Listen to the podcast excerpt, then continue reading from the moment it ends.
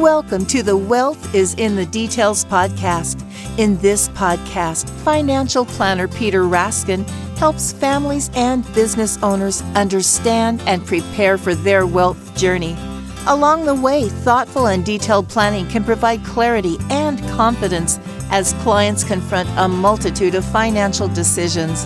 Listen in as Peter shares stories and insight into people's wealth journeys. Now, let's get into today's podcast. Hello and welcome to Wealth is in the Details with Peter Raskin from Raskin Planning Group. Today, Peter has a guest, and that special guest is Jeff Wildermuth, a portfolio strategist at Eris Investment, a division of AssetMark. Eris specializes in building sustainable or socially responsible investment portfolios for individuals and families. Peter, how are you today? I'm doing great. I'm really excited about today's uh, podcast. I think it's just a really interesting, interesting subject. Yeah, absolutely. I've, I've heard of uh, socially responsible investments. You and I have talked off air before about um, different strategies and different things like that. Uh, so I'm really excited that you brought Jeff on the show today. I am too. So, Jeff, why don't we begin? Why don't, tell us a, a, bit about yourself and your firm, just to give our listeners a sense of uh, where you're coming from. Yeah. Well, first of all, thanks for having me. Uh, you know, certainly appreciate the chance to talk about this. Uh, I've been uh, in investment strategy for probably about the last 20 years or so. Uh, first with the firm SEI, uh, just outside of Valley Forge, and in the last uh, six years with Eris, uh, as, as, was mentioned, a division of AssetMark. You know, specializing really in goals-based investing, spending a lot of time on getting to investor objectives and building commensurate portfolios to meet those objectives. So, Jeff, uh, tell us a bit more about Eris as a firm. Uh, Eris uh, was really uh, started uh, around uh, the mid 1970s uh, in the State College area. Um, you know, really brought along in the last couple of decades the ecosystem that surrounds the university. So pensions and foundations, employees of the university, the town that obviously has has sprung up around. Um, you know that there's certainly a lot of a lot of diverse needs, a lot of you know investment strategies that need to be created to, to service that, that community. And it's been very much a community firm uh, since its inception. Now, Eris specializes in sustainable or, or socially responsible investing.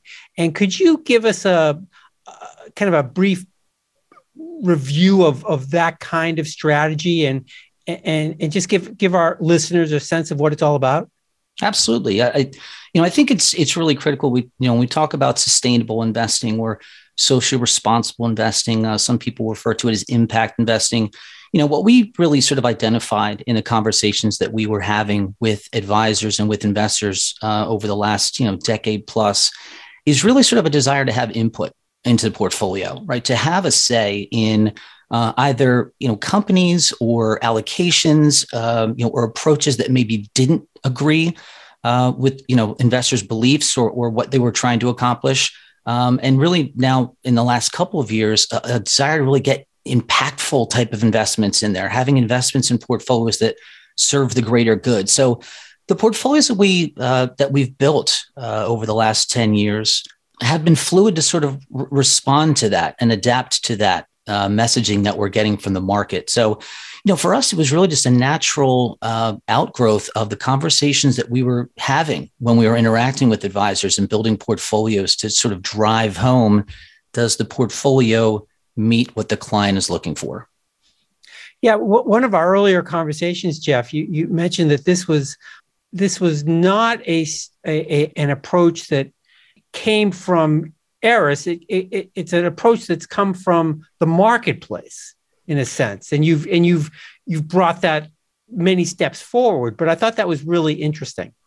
Yeah it's it's been you know uh, it's been a very organic kind of process this entire movement around esg um, peter it's a, it's a great point that you know most of the time you know having been in the industry as long as we have you know we're so used to strategies being sort of created um, you know in, in a laboratory somewhere and then brought to market to then uh, sell to investors. And you know, this is very much the opposite of that. You know, this type of values-based investment approach is very much directly uh, attributable to what the marketplace wants and what they're telling us is important. And that's certainly a very refreshing aspect to this is that we're able to sort of meet in the middle in terms of taking investment uh, thought leadership and, and investment acumen and, and market experience uh, on our side and have it meet where the clients are coming from, which is having some input and say in the portfolio, being able to have a little bit more transparency into the companies that uh, he or she owns. It's it's uh, it's certainly a different dynamic, I think, than you would agree that it normally is the case. Yeah, definitely. What, what's your sense? Why is it that that investors in today's age are are are concerned about this? What what what's what's brought it to the to, to where we are now, and, and and then who who are these typical investors? Well, it's a good question. I, I think certainly the availability of information it, it plays no small part in this. Uh, we are inundated with and able to access information at record speeds. And so it naturally leads to a curiosity about what can I see? What about that uh, peering through that sort of curtain that was previously there allows me greater insight as an investor. Um, you know, that's certainly a big part of this is that there's just, I think, a desire because there's an availability for investors to partake in this um, in a way that they couldn't before. Uh, so that certainly is a big part of it. Um, you know, two, I don't think we have to, you know, think too hard about what we're seeing and hearing every day in terms of just a very highly charged atmosphere, um, whether it be you know environmental, which obviously dates back and where most of these values based portfolios started, to more now around the social and the governance aspect. There are you know issues that people are willing to uh, tackle. Um, they're anxious to to address them and I think that's part of this as well. You're you're seeing a little bit more of an activist generation, a, not necessarily, you know, younger as in you know right out of school, though that certainly is part of it too. But you know, uh, you have a, generation of investors that want their portfolios to make a difference.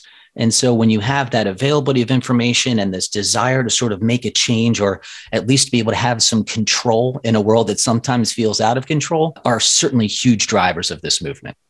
So it seems to me like um, the investor, the, the, the many investors are asking more from the companies that they're investing in. They're saying, we want certain kinds of behavior. And we want evidence that you're that you're you're implementing the, that kind of behavior in your in your day-to-day work. And and and and companies have responded and they are providing some of that data. Is that is that is that accurate? I think it's absolutely accurate. Um, and I, am glad that you brought that up because it also, you know, ties in with, you know, AssetMark and, and Eris are in obviously investment management firms, as are, you know, the Goldmans of the world and JP Morgans and so on and so forth. Well, not only are we being asked to create strategies that meet those those standards that investors are demanding of us, but we as companies, to your point, have to start thinking about are we walking the walk, right? How does our firm deal with our labor force? And how is our company, if we're publicly traded, which AssetMark is, how is our board comprised? What are we doing to better the community? So it's really, you know, we're almost uh, as up close and personal to it as anyone because we've been building portfolios to meet that need. And now we as companies are being held to that same standard. Yeah, which is, I think, a good thing. I think so too. I yeah. think so too. So how does um, how does this kind of of strategy, this what we call ESG um, investing, how does it actually get implemented? It, you know, paint that picture for us.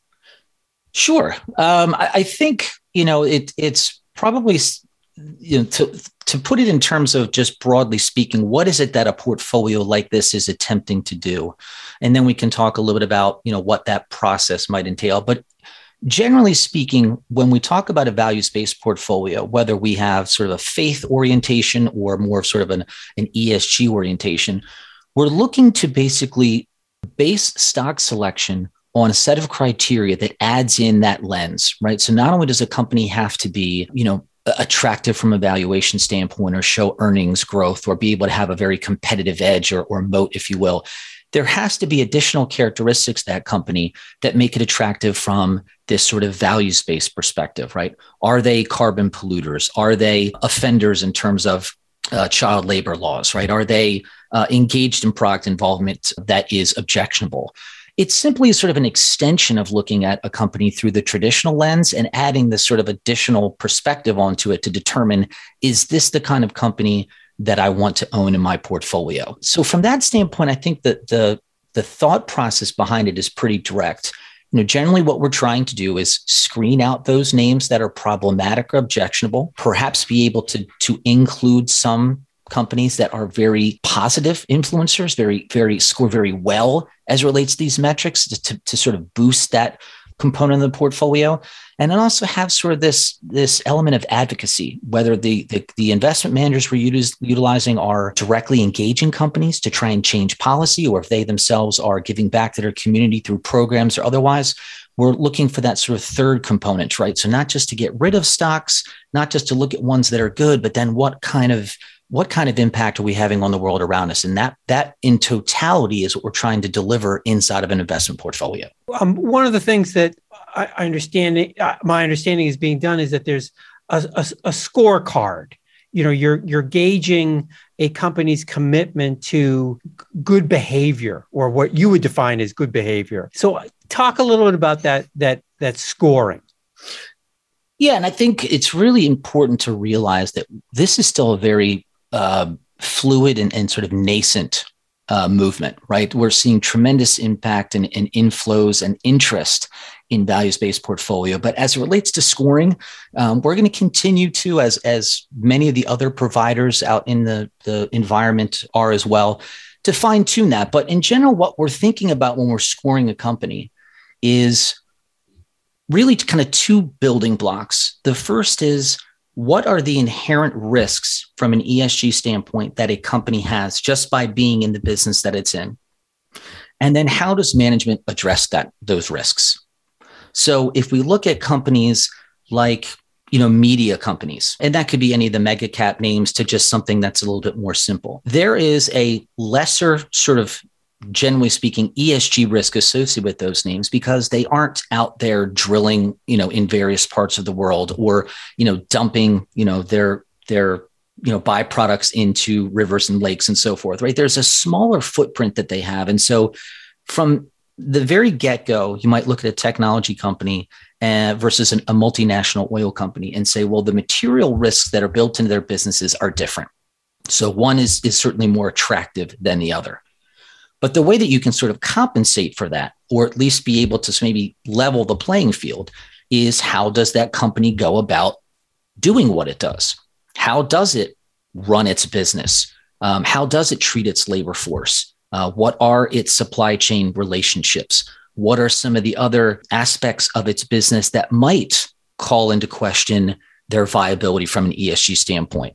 Now, I use companies like Amazon, you know, with obviously some of the, the recent labor strife uh, that we had last year, uh, does not score particularly well in, in that regard. So even though, you know, Amazon is ubiquitous at this point, you know, has basically taken over the world as just a retailer. And many people would think, you know, generally speaking, doesn't pose that much of an issue from an ESG standpoint, they have, you know, facilities that they're building, I can't turn around without a truck being, you know, passing me on the road that's making a delivery, right? So you certainly have emissions that are kind of coming from that, uh, and then you have this this sort of ethical uh, component to it. I'll use another company like Wells Fargo, right? A bank, obviously a, a very uh, blue, you know, bellwether blue chip kind of company, uh, long standing and so forth, but obviously some ethical concerns in the last couple years around opening up accounts right it doesn't sometimes the business itself at first glance might not seem problematic or objectionable, but how they go about it certainly can. And so that's where we're sort of trying to get at that management component. And so you can find oil or energy companies that score really well because of what they're sort of delving into or the management around the risk that they have and low scoring companies in terms of just inherent from their their product involvement but their management is very poor and leads them to a higher risk score so it really takes both of those elements together to look at a, co- a company in totality mm-hmm.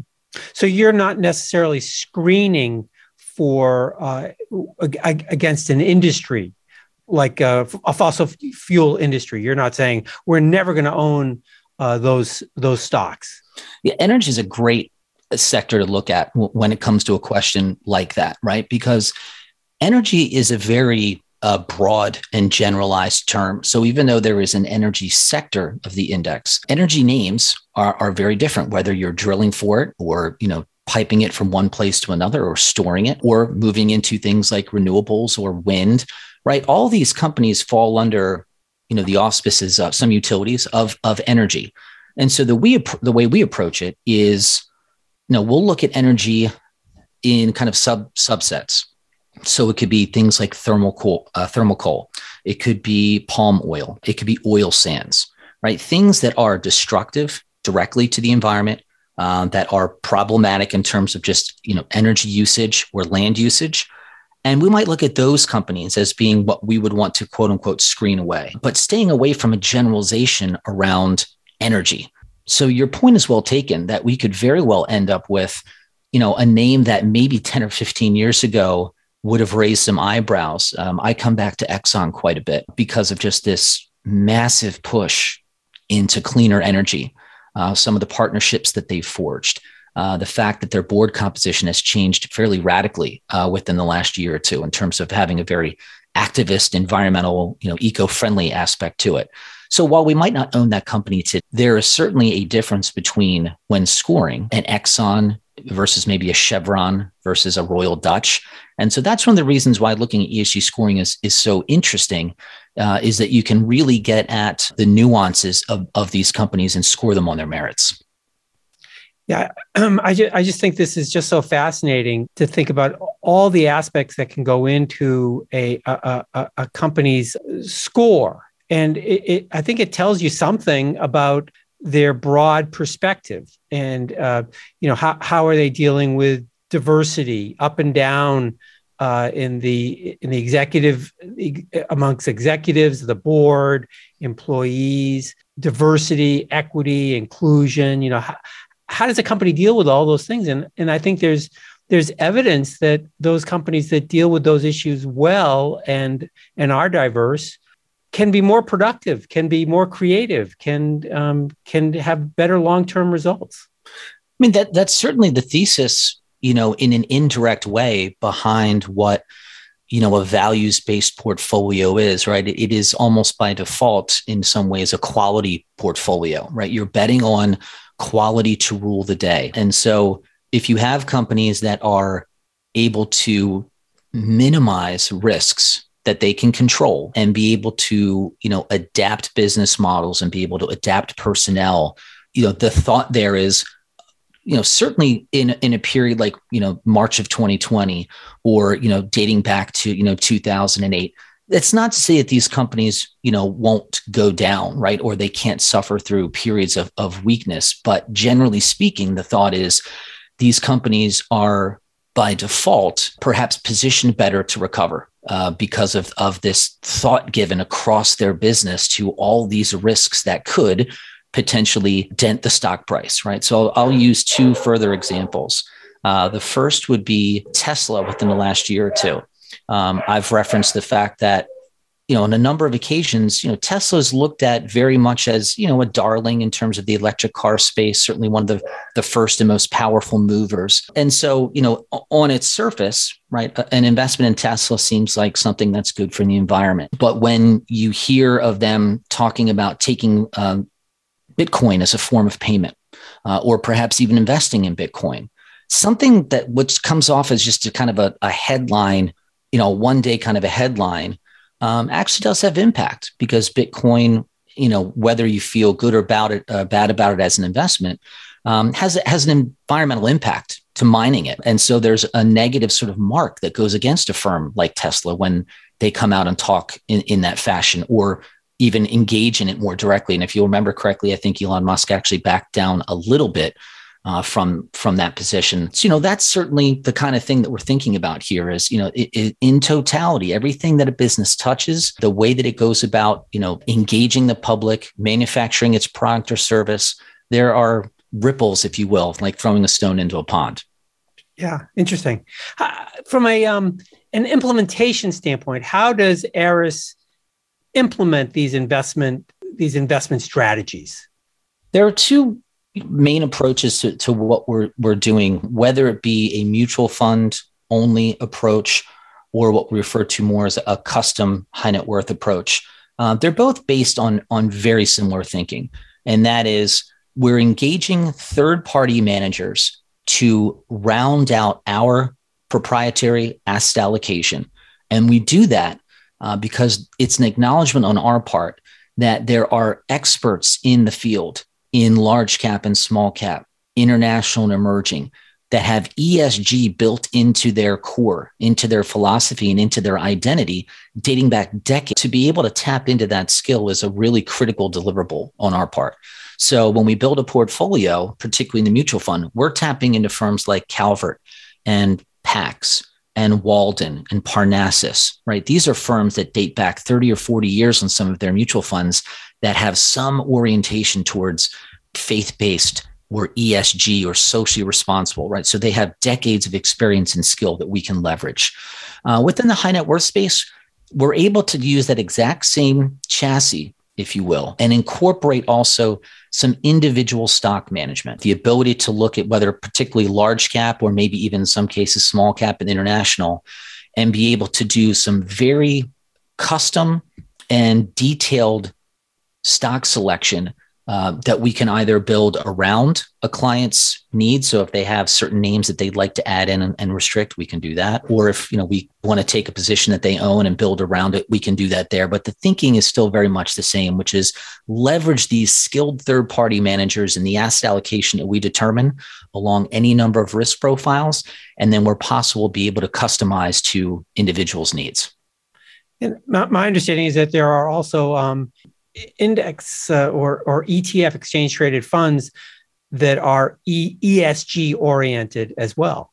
There are, um, you know, so that's certainly an area that has, you know, obviously expanded incredibly over the last two decades. The the, the passively managed index uh, space around ETFs, and I think it's interesting that you you know raise ETFs. You know, the largest known, you know, sort of family of of those exchange traded funds, of course, is BlackRock, uh, which owns iShares and BlackRock CEO Larry Fink within the last year has been a very strong advocate of um, sort of walking this walk around values based. And he's talking about BlackRock as a firm, right? He's talking about their identity. And so he's a big believer um, in this this shift. And so to have you know an investment vehicle in portfolios that that matches that uh, that can sometimes cost reduce is also something that you know we want to be able to build into our ecosystem. So generally speaking, as an active manager, we're going to have actively managed funds and SMAs. Um, but where appropriate, we will also incorporate in a passively managed index to be able to get that asset class very cost effectively. Jeff, when, when I'm talking to uh, clients about this approach, and and some some clients ask, you know, do I need to sacrifice returns, you know, or or, or is this going to cost me more? Could you could you comment on that?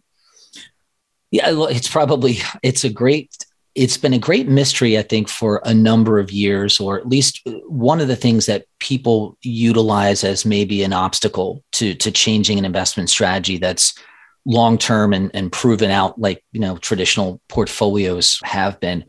Uh, the long and the short of it is that there's increasing evidence through meta studies uh, and, and additional research that the outcomes related to a values based portfolio very heavily skewed towards neutral to positive. In many, I think some words, upwards of 60 to 70% of the outcomes on those studies trended towards splitting between those two outcomes. And a lot of that is, you know, one being able to execute better on some of these, by, on the part of some of these managers in the ESG space, uh, the, the greater availability of data and the, and the fact that companies are more are required more than ever to present data, cre- you know, create, present data, and share data, and also the makeup of what we would consider to be the market has changed dramatically in the last 20 to 25 years.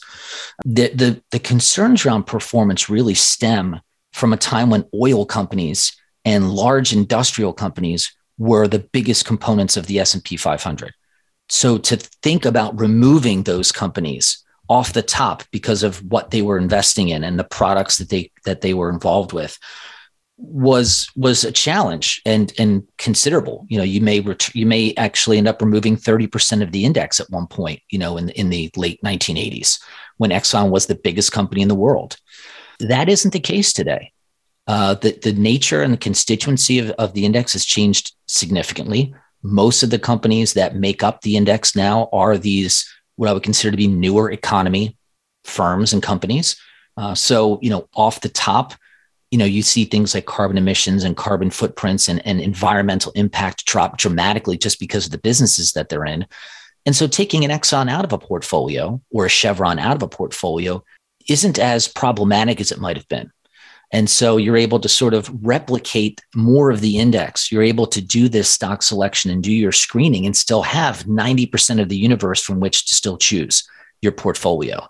Uh, so I certainly think that's a, a big part of the driver of some of the really you know positive performance around value based portfolios. Uh, you know, quality being certainly a, a, a, second. So if quality is is doing well, there certainly is going to be you know a natural gravitation of some of these these names to do well additionally. So yeah, I think performance. You know, it's interesting too, Peter. One of the things that I've been very surprised about is more and more investors who care about this and investors who really want the portfolio to reflect what they you know sort of hold near and dear are really less concerned with the performance in the traditional sense of again you know against an index or against some type of a benchmark there's an acknowledgement that clearly it's an investment vehicle with with an, a goal to attain a certain level of either appreciation or income or, or something along those lines. But there seems to be less of a concern around keeping pace with a benchmark that at the end of the day does not reflect that which is important to the investor. Um, and so it's almost like there's more of a, a more of a sense of forgiveness uh, or latitude on on part of investors, whereas conversely, if an investor who, who is deeply entrenched in this finds a holding or two or three in the portfolio that they don't like, that presents a bigger problem to them. So it's it's refreshing in the sense that um, the integrity of the portfolio is being focused upon with, with sort of greater uh, importance, and performance is you know maybe secondary. Uh, but the fact of the matter is, performance has been very good uh, in the last couple of years. Last year, in particular, and you know that obviously isn't going to be the case every year. Uh, there's going to be you know periods of time when maybe a momentum you know type of of stretch might drive uh, names higher, or you know a sector like energy, which you know again we don't exclude it as a whole, but we're certainly going to be probably lighter on an energy than than maybe an, an active manager was leaning into that space. And if that recovers significantly, you know you could find a portfolio lagging, but uh, again, that's that's a forgivable sin for uh, a lot of these uh, investors who care much more about what's in the portfolio than necessarily keeping and, and being tied to a benchmark. Yeah, and, and I think what's what's important for our clients and the people that we speak to is, is about meeting objectives. Are they able to do what they want to do when they want to do it over their their lifetime and, and their children's lifetimes? And so returns are are often very important, but risk management is also really important. And if this approach, in theory, is reducing overall risk that that that those those risks that might be controllable, then that's a value.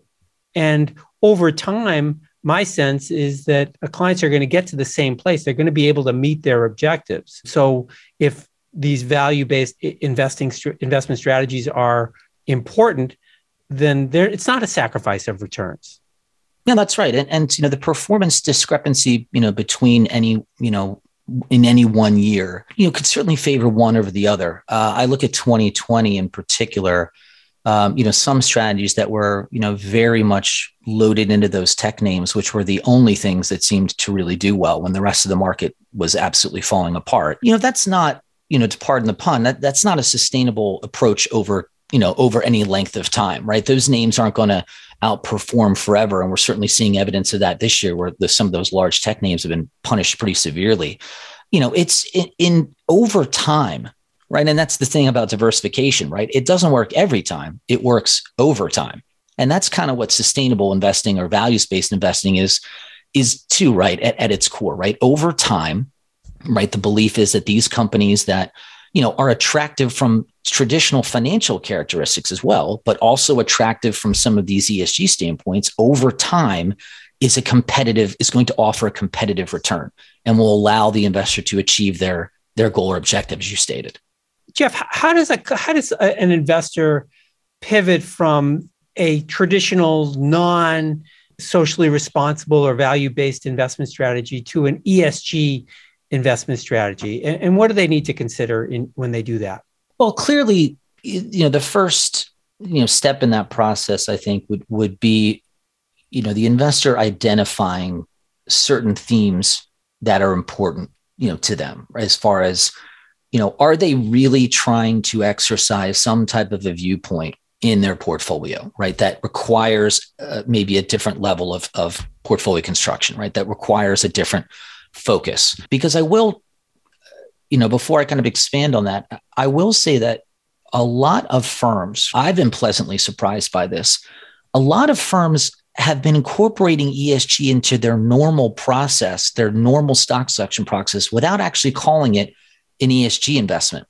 I'll use uh, Capital Group as an example you know they, they have sort of esg built into their mechanisms and, and, the way that they are looking at companies and the way they optimize their portfolios. They just don't brand their strategies esg and it's not across their entire platform. So you know you, that's sort of a long way of saying that there this thinking is already you know creeping into or has been in place within the industry right? Even without it being designated as as a, a values based portfolio. But you know to go back to your original question you know if if there's an identification of things that are important whether it be causes whether it be you know uh, industries or so forth that maybe pose a, moral kind of complexity to an investor if there if there's something about a traditional portfolio that isn't reflective of you know what it is that they really believe in and and what they want their money to be going towards then clearly, you know, that's the first. I think that would be the first step towards maybe identifying that that a values based portfolio might make more sense. And then, you know, really, it's just a, a matter of you know engaging, you know, their advisor and talking about, you know, how they can go about sort of exercising that viewpoint, right? What are the different levers that they want to be able to have access to? Is it something as simple as they want to be able to put a few names in that they feel good about, that they want to be able to keep a few names out that they feel bad about? Is there something, you know, broader that they're trying to sort of achieve? A lot of is is is an an outpouring as sort of I, I began my comments um, in our discussion is sort of a, an outgrowth of the normal planning dialogue that takes place. It's I think just it's an additional section, you know, that we kind of tack on to it where we talk about those things. You know, what are the things that are important to them, right? Not just oh you're another year older or you're closer to retirement or you know your son or daughter is going to college it, those are sort of life event there's a whole backdrop behind that around the things that kind of drive people their motivations the things that they gravitate towards and are sort of repelled against and so when we have those conversations uh, it becomes pretty clear you know whether or not an investor really is looking for something different that we would need to build a portfolio along these lines mm-hmm. I, I think um, as far as implementing these kinds of strategies um, or transitioning them traditional to uh, an ESG orientation, I always think about taxes and IRAs, tax deferred accounts are, are really easy to transition because we don't have any tax issues. The, the security can be sold within the context of the retirement account and tax and gains are deferred you don't have to pay taxes currently. Mm-hmm. Uh, it becomes those not those non-retirement or taxable accounts that can get a little bit complicated. Uh, don't you agree? Yeah, I mean, with any movement between sort of investment strategies or change in investment approach, you know, there one of the first things we certainly are looking at when we're engaging uh, investors is you know what, what are the ramifications to this? You know one from a risk standpoint or are we able to keep that risk you know commensurate with where the risk has been? And two is there a way to get directly to their invest at a low level of tax impact or is it going to require some type of a transition? And so you know if if the determination is made that we want to be able to get into a value based portfolio that it's certainly critical and, and timely that we do so you know what we might do is just take a look at a, a part of the assets that we that we could you know turn over fairly with low impact and, and get it at least started into the into the portion of the portfolio that would make sense from an investment standpoint and, and a values based standpoint and be able to maybe stage out the rest uh, you know changing investment strategies you know can be uh, you know can be a challenge and, and it can sometimes take a, a, lot of discussion back and forth before determining that that's the right move to make. And so you know whenever doing that i'm going to certainly make that as simple and and you know lenient from a tax standpoint as possible. Uh, but you know iras you know obviously it's it's a very simple move to be able to make that. Non iras you know i, I would still think that we'd want to make sure that the investment approach matches what they're looking for and that taxes don't necessarily dictate that. Um, it's kind of saying, don't let the tax tail wag the dog, right? Particularly given that we don't know where tax rates are going to be, you know, a year or two years or three years from now. We, we ha- kind of have the known right now and we have the unknown. And so, you know, if the approach is, is deemed to be the right one, we want to make sure that we get into that portfolio in a very timely manner. Yeah, it can take time. It, it, it yeah. to transition, it could to, could take years, and that that means that the, the clients have uh, capital gains that they have to deal with, and that's not a bad thing.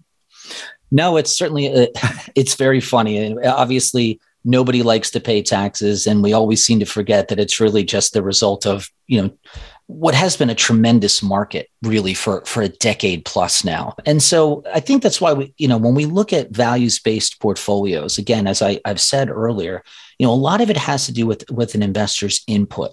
And so the tax discussion just allows us another point of dialogue to be able to have a discussion and have the investor have some input right? What are some thresholds that they would be comfortable with in terms of realizing those gains? Over what time frame would they be comfortable realizing those gains?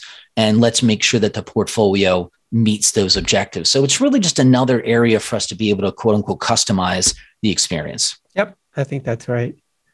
Well, well jeff um, this has been uh, such an interesting conversation. Many of our clients that we speak with are are concerned about this uh, this area. They they want their investments to match or or, or to meet their values.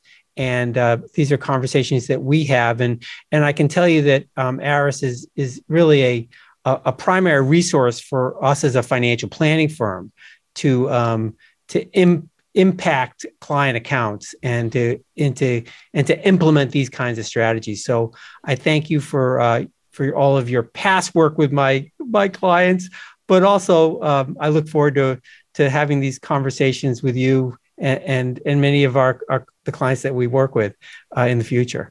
So thanks so much for for spending the time and and uh, talking about I think a a really interesting and important subject. Well, it's it's certainly my pleasure, and it's our pleasure as well. And I, you know, we appreciate the chance to be able to to have these discussions. They're uh, you know, fun isn't the right word, but they're interesting and we can learn a lot about our investors by having these conversations and we look forward to having a lot more of them. Great. Thanks. Gentlemen, this has been a fantastic podcast. Jeff, thank you so much for being a great guest on the show. So much information, so much to digest there. Peter, I know that this is uh, something that you have a conversation with your clients about, um, but there's a lot more people listening to this podcast than just your clients. So if people are concerned about either A, what they have in their portfolio that may be against what their values are, or if they want to make sure that they are investing in companies that are doing good in this in this arena, can they reach out to you and have that conversation? Oh, absolutely. Uh, I think probably the best way to reach out to us is go, go to our website and uh, and our contact information is there. Our, our website is raskinplanning.com. Fantastic. Again, Jeff, thank you so much for being on the show. Peter, of course, thank you for bringing him on the show. And our last thank you is always reserved for you, the listening audience. Thank you so much for tuning in and listening to the Wealth is in the Details podcast with Peter Raskin. If you have not subscribed to the podcast yet, please click the subscribe now button below. This way, when Peter comes out with a new podcast, it'll show up directly on your listening device. This makes it really easy to share these podcasts with your friends and family. Again, thanks so much for listening today. For everyone at Raskin Planning Group, this is Eric Johnson reminding you to live your best day every day and we'll see you next time. Thank you for listening to the Wealth is in the Details podcast. Click the subscribe button below to be notified when new episodes become available. The information covered and posted represents the views and opinions of the guest and does not necessarily represent the views or opinions of Lincoln Financial Advisors Corporation. The content has been made available for informational and educational purposes only. The content is not intended to be a substitute for professional investing advice. Always seek the advice of your financial advisor or other qualified financial service provider with any questions you may have regarding your investment planning. Peter Raskin is a registered representative of Lincoln Financial Advisors. Securities offered through Lincoln Financial Advisors Corporation, a broker, dealer, member SIPC. Investment advisory services offered through SageMark Consulting, a division of Lincoln Financial Advisors, a registered investment advisor. Insurance offered through Lincoln affiliates and other fine companies. Raskin Planning Group is not an affiliate of Lincoln Financial Advisors. Lincoln Financial Advisors Corporation and its representatives do not provide legal or tax advice. You may want to consult a legal or tax advisor regarding any legal or tax information as it relates to your personal circumstances.